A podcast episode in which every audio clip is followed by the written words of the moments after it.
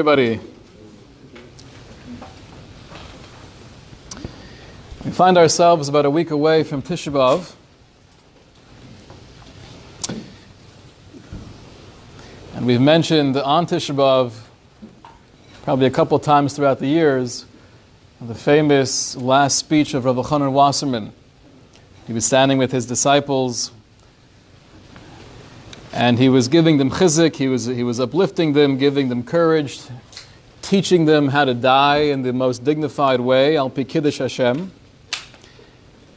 And the one thing that he said to them, he said, You should know that our death will serve as a kapara. This will somehow be assisting our brothers and sisters in America. Now, how he knew that, how he was able to say that at the time, I don't know. But it, it seems like there is this clear understanding that America would be the final frontier. We almost have words of prophecy going back to Reb Chaim Volozhin in the, the early 1800s, talking about America being the, the final place in Gullus, the final final area where Jews will live outside of Eretz Yisrael. And when he said that, America was nothing. It was far from the, uh, the establishment of the Jewish people. What I want to do tonight is focus on the American dream. We, we live here, and those of us who have been here all of our lives, we view it as a given. This is reality. We, knew that we know there are Jews elsewhere. And the truth is, the population of the Jewish people, 9 out of 10 Jews in the world, out of the 12 to 14 million of us, 9 out of 10 either live in America or in Israel. About 6 million here and 6 million there. That's pretty much the breakdown. We don't view America as one of the stopping points of the exile. This is just home. It's so natural. This is, you know, sports and, and media and whatever America is, whatever it represents, this is our reality. But just like every other place along the way, going back to England and Spain and Eastern Europe, Jews might have lived there for a few hundred years and they might have felt comfortable, but eventually we move on. And our next stopping place will be none other than Eretz Yisrael, Eretz Hashem.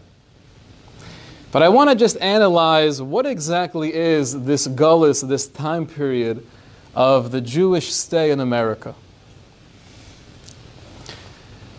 Rav Moshe Feinstein writes in one of his essays in a tshuva that Artzot Habrit, the United States, malchus shel chesed, it's a country of kindness. Shikol matarasahu lehetiv lechol toshvei America. The goal of the government is we are here for the people. We have a democratic society. We have the idea of election. And although we could complain and kvetch and talk about all of the flaws of the American system, the basic goal is we the people. We want you to decide what's best for you and what you feel comfortable with. So it's a Medina Shel Chesed, or Moshe Feinstein writes this decades ago, and we have to have Hakaras Hatov. We have to have a deep sense of appreciation for religious freedom, for freedom of speech, for the ability to practice Judaism in an open way. These are things that our ancestors never dreamt of. So it's a Medina Shel Chesed, and we have a lot of Hakaras Hatov. There is a, uh, a Pew Research study, goes back to the beginning of 2017, where it looked into the difference between Jews living in America and Jews living in Israel. And although quantitatively we're about the same, qualitatively we'll find there's some major, very significant differences. On the whole, Jews living in America are warmly regarded as a religious minority in a very large Christian majority country. Not so sure about the warmly regarded. That's a little bit of a stretch. Jews represent about 2% of the US adult population of, rough, of roughly 300 million people.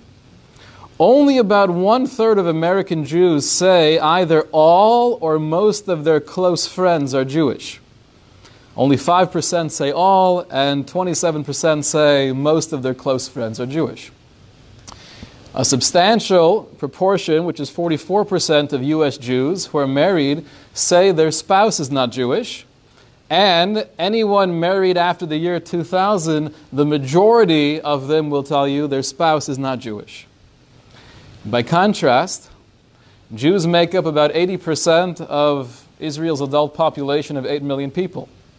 The vast majority of Israeli Jews say that either all or most of their close friends are Jewish.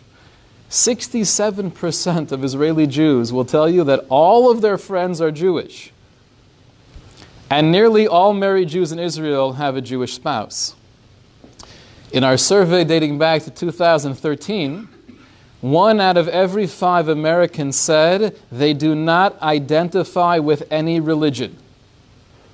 20% of American Jews when, when asked the question, what religion do you identify with, the answer is nothing. Rabbi Shlomo Carlebach, when he used to go onto college campus and he wanted to, to meet the Jewish students and, and talk with them and inspire them, so he would say, I didn't want to ask, Are you Jewish? So I just would, would approach people and ask them the question, What religion are you? I'm curious. And those who said Christian, I knew they were Christians. Those who said Muslim, I knew they were Muslims. Those who said, I don't have a religion, I knew they were Jewish. so, one out of every five Jews living in America will tell you, I'm not affiliated with any particular religion. In Israel, there's no such thing. I might be totally secular, but what's my religion? I'm a Jew. That's who I am. 98% of all Jewish Israelis will tell you their close friends are Jewish. 98% of all married Jewish Israelis are married to another Jew. Right? So the numbers are staggering just looking at the present and looking at the future, where American Jewry is and where Israeli Jewry is. Regarding our religious affiliation, so in America, 18% of Jews will say they're part of the conservative movement. 35% will say they're part of the reform movement. In, in Israel, only 2% will tell you they're part of the conservative movement, and 3% are affiliated with the reform movement. So the reform of conservative movement, although they are huge here in America, and they represent the majority of Jews, in Israel, they don't really exist. When it comes to the political affiliation, what do you associate yourself with? Are you to the left, to the right? So in America, 49% of all Jews will tell you we are liberal Jews. We're very much to the left. Only 19% will identify themselves as conservative Jews, conservative politically. And 29 will be moderate. In Israel, only 8% of Jews will tell you I'm to the far left. Well, 37% are to the right, and you have 55% who are right smack in the middle. So politically, we are very different, and our religious orientation as well is very different. Now, we know there are many secular Jews living in Israel. Almost about half of all Jews living in Israel will identify as Chilonim, as secular Jews. And the majority of them say they never pray or go to synagogue. And 44% of all secular Jews will tell you they don't believe in God. However, nonetheless, Jewish rituals that are now deeply embedded in Israeli culture, most Jews, even secular Jews, participate in. So, for example, you have about 90% of all Jews living in Israel telling you that they attend the Passover Seder.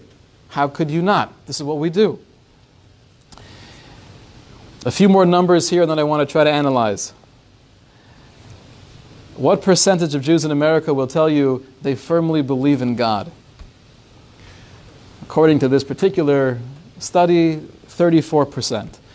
In Israel, 50%. How many Jews in America will say we always light Shabbos candles Friday night? Hopefully, Friday late afternoon before evening. 23%, not even a quarter of all Jews in America light Shabbos candles. Even 23% to me is somewhat surprising. In Israel, you have more than 50%. 56% of all Jews living there light Shabbos candles. This is what we do. 60% of all Jews living in Israel fast the entire day on Yom Kippur. Almost half the Jews living in Israel will tell you we don't handle money on Shabbos. I might not keep Shabbos its an entirety, and I might not be aware of all the different halachos, but I don't handle money. I don't do business on Shabbos. Almost half the Jewish population. 63% of Israeli Jews have a kosher home. That's an amazing thing. In contrast, only 22% of American Jews. And I think this is the greatest difference that we find amongst Israeli and American Jews. Almost 60% of Americans will tell you proudly, Of course I eat bacon. I'm not superstitious. Amongst Israelis, you'll only have 16% telling you that I eat pork. 93% of all Israelis will tell you they went to a Seder last year. 70% of Americans, not that bad either, also went to a Seder. So we each have about 6 million of us, but clearly we're going in a very different direction. I did see that in this report they said the, the one area where it seems like the Israeli Jews are not as religious as American Jews is the amount of people that will tell you, I only go to synagogue a few times a year. You'll have a higher percentage of Americans saying that than Israelis. But I have a theory why that's true. That's not a religious difference. That's a cultural difference. Go to a synagogue a few times a year. In America, we embrace the idea it's not all or nothing. You come Rosh Hashanah, you come Yom Kippur, that's a good start. Israelis have a very different mentality. But we're in very different places going in very different directions. So, although we feel at home in America, we all have to have a sense of pachad, a sense of trepidation. Where are we going? What does the future hold for the Jewish American life? So, if we identify ourselves as uh, ultra Orthodox, modern Orthodox, somewhere in the middle, so okay, we're a lot safer. But, but how many of those Jews are there in America? How many Jews in America identified themselves as Orthodox? About 10%. So that means 90% of our brothers and sisters living here in this country of freedom and bliss, where we have the pursuit of happiness, the vast majority of them don't really have Jewish friends. They're marrying a non Jewish spouse, and therefore, by definition, they're entrenched in the American culture. So, although it has not been a bloody gullus, it hasn't been a violent exile here in America Baruch Hashem. But because we're so loved, because we're this warmly accepted minority, whatever warmly means, we're assimilating very quickly. We're warned against this in Parshas Masai. The Torah tells us that when we go into Eretz Canaan to take over the land of Israel, we're given a directive that you will clear out all of the inhabitants living there. And you will destroy all of their statues. And all of their molten images you will destroy. Tashmidu, and you will cut down, you will demolish all of their altars. So go into their pagan temples and burn them. Sounds somewhat violent. Why do we have to do that? So we know that the, the Talmud Yerushalmi tells us that when we entered into Eretz Israel, we gave all the people living there three choices. Option number one is leave. Go find yourself a home elsewhere. This is our promised land. Option number two is if you'd like to stay and reside here with us, you're allowed to do so, according to the Ramban at least. But you have to throw away your paganism and accept upon yourself the Zion mitzvahs b'nai Noach, the seven universal laws of morality. That was option number two. But if you don't want to leave and you don't want to change your ways, then we will fight, and we will fight till the death. Those are the three options. Even if we're taking option number three, but why do we have to destroy their images? Once they're no longer here, so let the temple remain. Why we're so violent?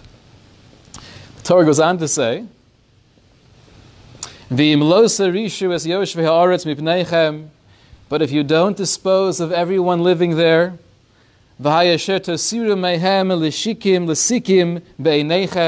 they will remain stings in your eyes, and they will be like thorns in your sides, and they will cause you pain, they will harass you. Like needles in your eye. What a what an image. It makes you cringe, like needles in your eyes. What does that mean?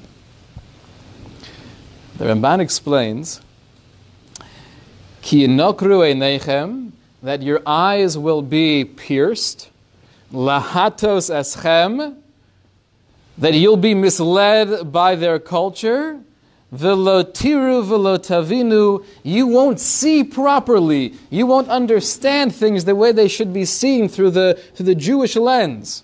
And you will learn all of their disgusting ways, ve'lavod es Elohehem, and you will serve their gods. So don't think there's some kind of middle ground. Don't think you're going to go in there. We don't have to destroy everything. We don't have to push everybody out. We can make some kind of peace treaty. If you think that, you will be shooting yourself in the foot you will not be able to exist here and have the proper Torah lifestyle because you will be influenced by their ways. Not just they're going to force you, but we are going to embrace their toeva. We are going to run after the things they do that we used to feel are disgusting, but now it's accepted and we'll fight for it and we'll make sure that everyone's on board with this lifestyle. So it sounds like unless we're fighting, unless we really have our guard up, we don't really have a chance. But the Torah warns us many times against the practice of Ovi Adoni. And that was a particular type of pagan worship where people would sacrifice their children. They would take their firstborn son or daughter and they would lead them into the fire as a sacrifice to their gods. The Torah says when you get into Eretz Canaan and you see this taking place, don't emulate their ways. Don't do that same thing. So take a step back for a moment. I might not be that religious. I might only keep a kosher home and I'm not kosher outside of my home. I might only fast in Yom Kippur. I might do nothing at all. But why does the Torah have to tell me, don't kill your children, can you imagine the scene, right? The Jewish people get into the promised land, and Mrs. Uh, Goldberg turns to her husband and says, Honey, look at that. They're, they're, they're barbecuing their children. Shlomi, come here, come here. Little rascal. Why would we be tempted to kill our kids? We're not crazy, we're not savages, we're not barbaric. So the Torah is telling us that it's true. As soon as you see that for the first time, you're probably going to faint. You're going to feel disgusted by it. And the second time, it's also terrible. And the third time, I can't believe it's happening. And the fourth time, it's actually somewhat intriguing to see how far the kid gets in the hot fire before he burns to a crisp. And as time goes on, everyone else is doing it. All the cool people are doing it. Our neighbors, the Schwartzes, are now doing it. Something that could be so absurd, that could be so unheard of, if everyone's doing it around us, the Torah is telling us in many places, you will be influenced and you will embrace that lifestyle. Culturally, when it comes to morality, when it comes to how to define humanity in every aspect of the word, you will be influenced by what everyone else is doing. So that's one challenge we have living in America. Over 50 years ago, Rabbi Elya Svei was the great Rosh Yeshiva in Philadelphia, together with Rabbi Shmuel Kamenetsky. And he had the opportunity to ask a question to Yecheskel Levenstein. Yecheskel Levenstein was visiting in America, and Elya Svei was bothered by the fact that in his assessment, people in America in general and the young men learning in yeshiva, he felt they were more depressed. They weren't as happy. They weren't as excited about life in contrast to what he saw back in Europe. So his question was to Rav Cheskel, what's the difference? Why is it that American people seem to just be blah, and back in Europe there was just much more gusto, there was more of a vibrancy? What's the difference? So Yecheskel said back without flinching, he says, I see two main unique challenges on the American scene. The first is the American dream, and the second is a lack of modesty. Those are the two main things that I assume leads to a lack of simcha. So he explained, what could be wrong with the American dream? Back in Europe, things were not nearly as romantic as they make it sound. You know, everyone's living in the shtetl, and it's just beautiful, and you walk to the well to get the water, and you're singing on the way, and it's just one blissful experience. Europe was not easy. And it was, it was miserable for hundreds of thousands of Jews. The shtetl life was not a, a beautiful existence by far. The one thing, though, that Europe had you're born to a shoemaker. My father's a shoemaker. My grandfather was a shoemaker. I'm going to be a shoemaker. This is who I am. That's it. I don't have hasagas. I don't have aspirations of, uh, you know what? Maybe I'll run for Congress. This is who you are. This is my class. In America, because we're sold, we're, we're indoctrinated with the idea, which happens to be true, if you work hard and you get the right education, through perseverance and diligence, you could work your way up. Just because I was born in this downtown area of Chicago, I don't have to be stuck here my whole life. I could do things and I could accomplish, and there's room to grow in the American society.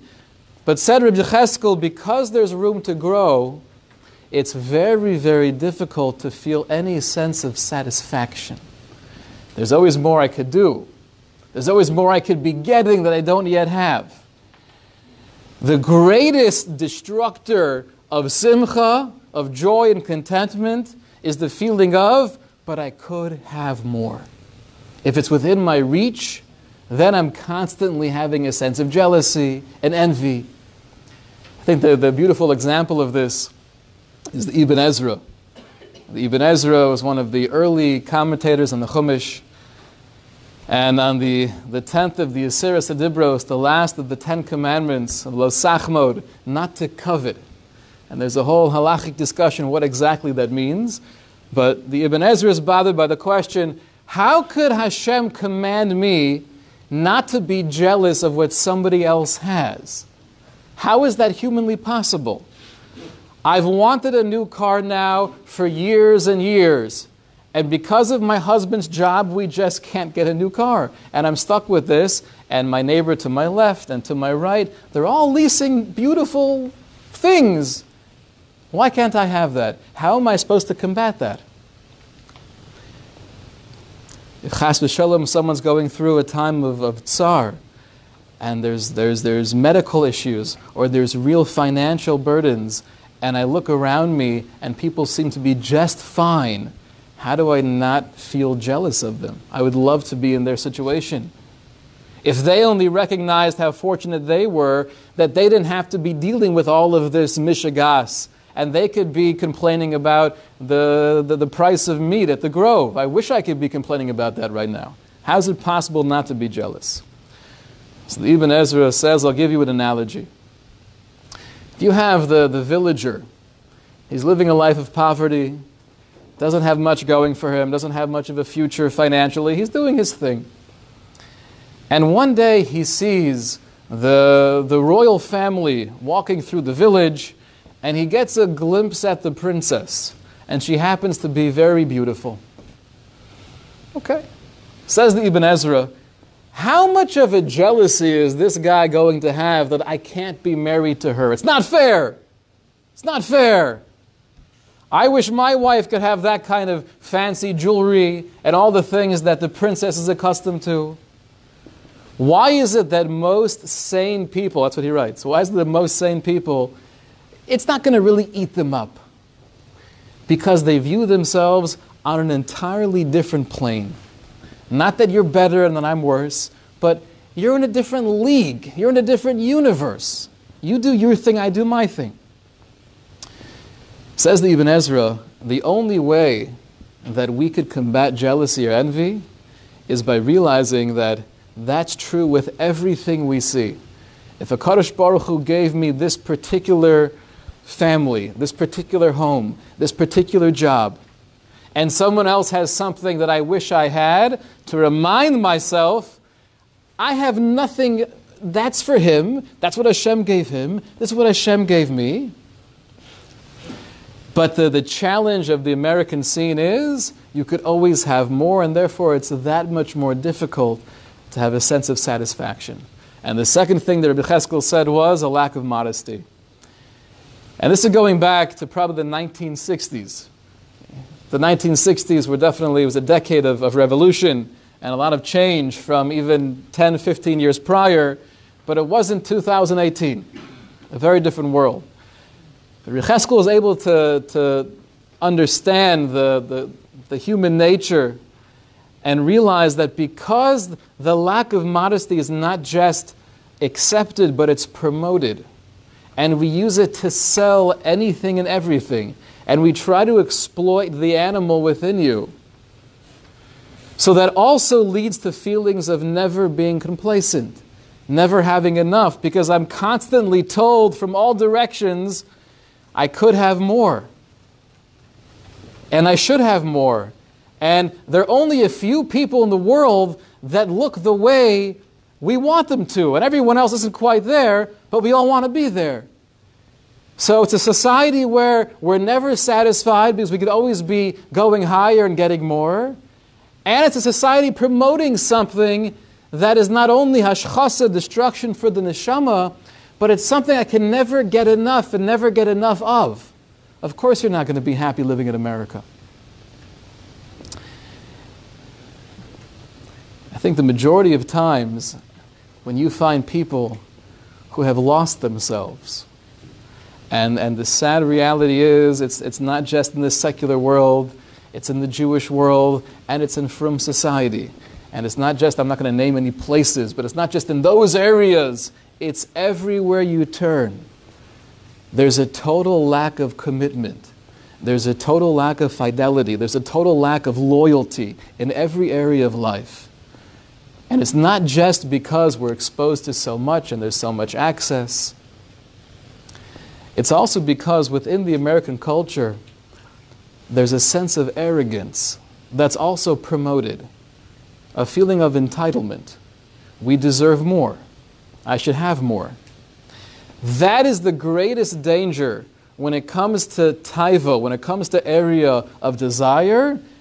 The more gaiva one has, the more I feel I'm deserving, the more that I should be getting, the more my, my hunger is or my thirst is never quenched. I'm always looking for more. There's a beautiful midrashic source that I think really describes this culture.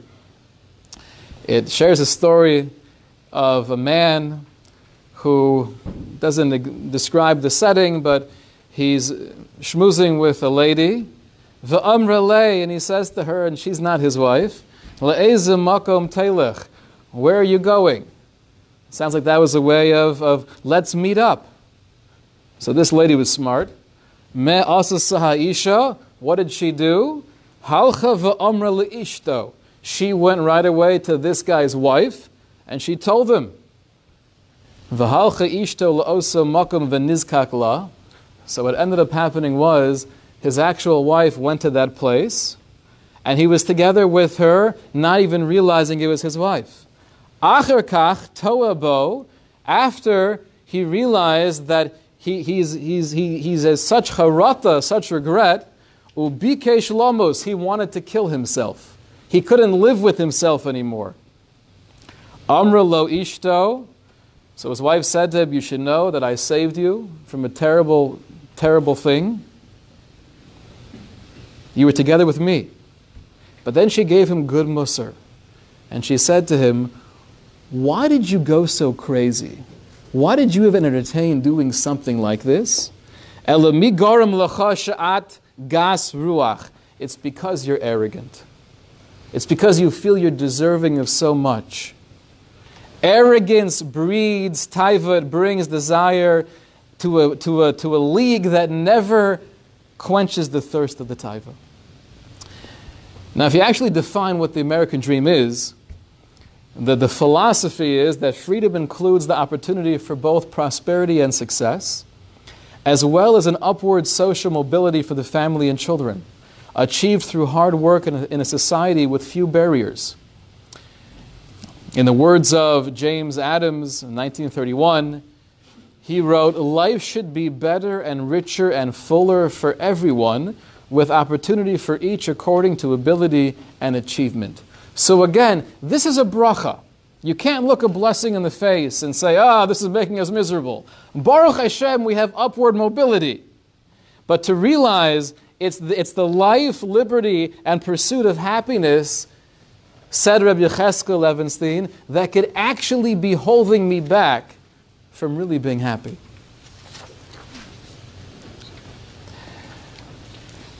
Now, Baruch Hashem, we know that the American community is, is growing in a way where there are more yeshivas, there are more shuls, there are more kollelim. And there's a lot more learning and there's a lot more davening taking place. However, Rav Moshe Mordechai Epstein, he was the great head of the yeshiva in Slobodka, he defined American Jews as follows, and I think it's perhaps more true nowadays. He said, American Jews know how to make Kiddush, but they don't know how to make Havdalah. What does that mean?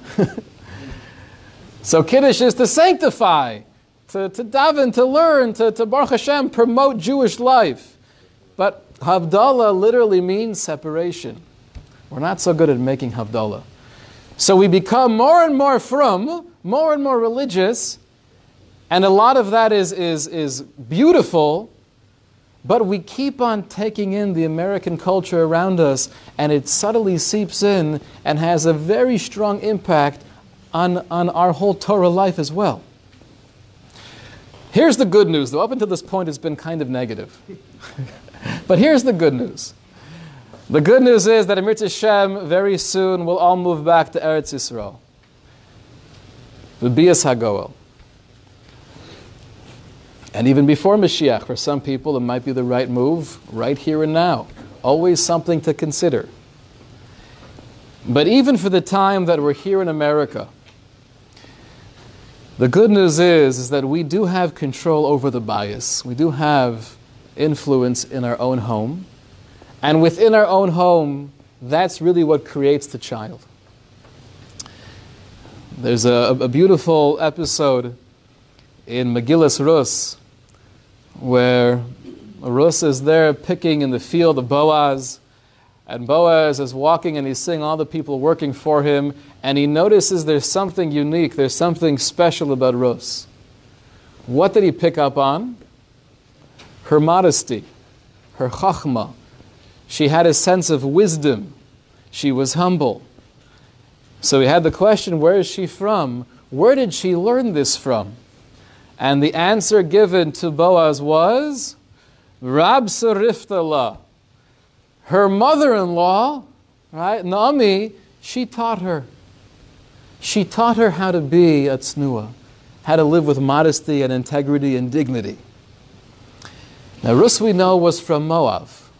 Moab was known for total hefkerus, no lines, no, no barriers. The very inception of the nation was based on a lack of modesty. She was born and raised in that culture, but because she had the role model and the tutelage of someone like Anami, she was able to outshine even the other Jewish girls. She was in a whole different league. So, a lot of what happens in the bayis in the home can make the difference in the children and in ourselves. The one caveat is, though, it has to be a bayis, it has to be a home. Once we allow everything from outside to come inside, we no longer have the protection, the security, and the, the, the sanctity of the Jewish home. I'll share with you a story. I remember reading this years ago. Rabbi Kellerman who's known for his work in, in um, children development, child development. So he told a story that he was on some kind of road trip in Israel with the family, and he told all the kids to make sure to go to the bathroom before we get in the car. I think they were taking a bus. And they all went to the bathroom. They're on the bus now, and his little boy, Hillel, five minutes into the bus ride, starts saying, Abba, Abba, I have to go to the bathroom. Are you serious? We have like 40 minutes until the destination. It's not going to stop. Abba, I can't hold it in. And they try to distract him. And finally, they, they made it to their destination. By this time, Hillel is, is barely able to stand or walk. They get him off the bus, and they're trying to find a place to go to the bathroom. Now, in their family, they never called Hillel by his real name. They always referred to him as Tzaddik, little righteous one. Come here, Tzadikal. So they called him Tzaddik. So they're looking for a place for little Tzadikal to go to the bathroom. Eventually, the only thing they could find is a little bar. So the father runs in, Rabbi Kellerman, and says, Do you have a restroom for my son? He really has to go. He says, Sure. Hillel walks right to the door and he sees that it's a bar. And he looks at his father and says, I can't go in here. No, it's okay. You got to go to the bathroom. But, but I'm a tzaddik. Now, when you have to go to the bathroom, I think it's okay. But, but I think the message was if I constantly hear that I have Kedusha, there's sanctity to me, to feel a sense of Ashreinu, Matov Chalkenu, we feel fortunate that we're part of the, the, the Jewish people, we're part of the mission, and there are certain things that I will not participate in. Not that we have to walk around looking down at people. That's not our approach at all. We respect every human being. We might not agree with certain ways of life and philosophies. We respect all and we look down at none. But it doesn't mean that I'm participating in certain things. He said, I can't walk into the bar, I'm at Tzaddik. The what and the when and the how we teach that's all very, very subjective. But we have to instill within ourselves and within our children, within our communities, there's a kedusha, there's a sanctity. We have to cherish that. We have to feel proud and we have to take pleasure in that. I just came back from a trip to Chicago. I was there for two days at a, at a Agudas Yisrael convention for, for rabbis across the Midwest. So you might be wondering, what were you doing there? We're not really part of the Midwest. And I got that question from many people. So the main answer was I was encouraged to come by a friend of mine. And, but listen, it was a nice, nice opportunity. You meet a lot of people. You hear some, some great personalities sharing words of wisdom. So one of the speakers they had was Rabbi Noach Isaac Oelbaum. He's one of the, one of the well-known Rabbanim in Queens. And he told, the, he told the story about the Ridbaz. The Ridbaz actually spent some time in Chicago, Rav Yaakov David Wilovsky. And um, he eventually moved to Eretz Yisrael. But there, I think towards the end of his life, he, uh, he gave a drasha where he was trying to inspire the crowd. And he was trying to explain that the way it was back in Europe cannot be the way it is nowadays. He wasn't focusing on America, he was saying in general, it's a new generation, we need a whole different approach. But he was explaining that back in Europe there is something called a mitzvah yid, which means a Jew who does mitzvos.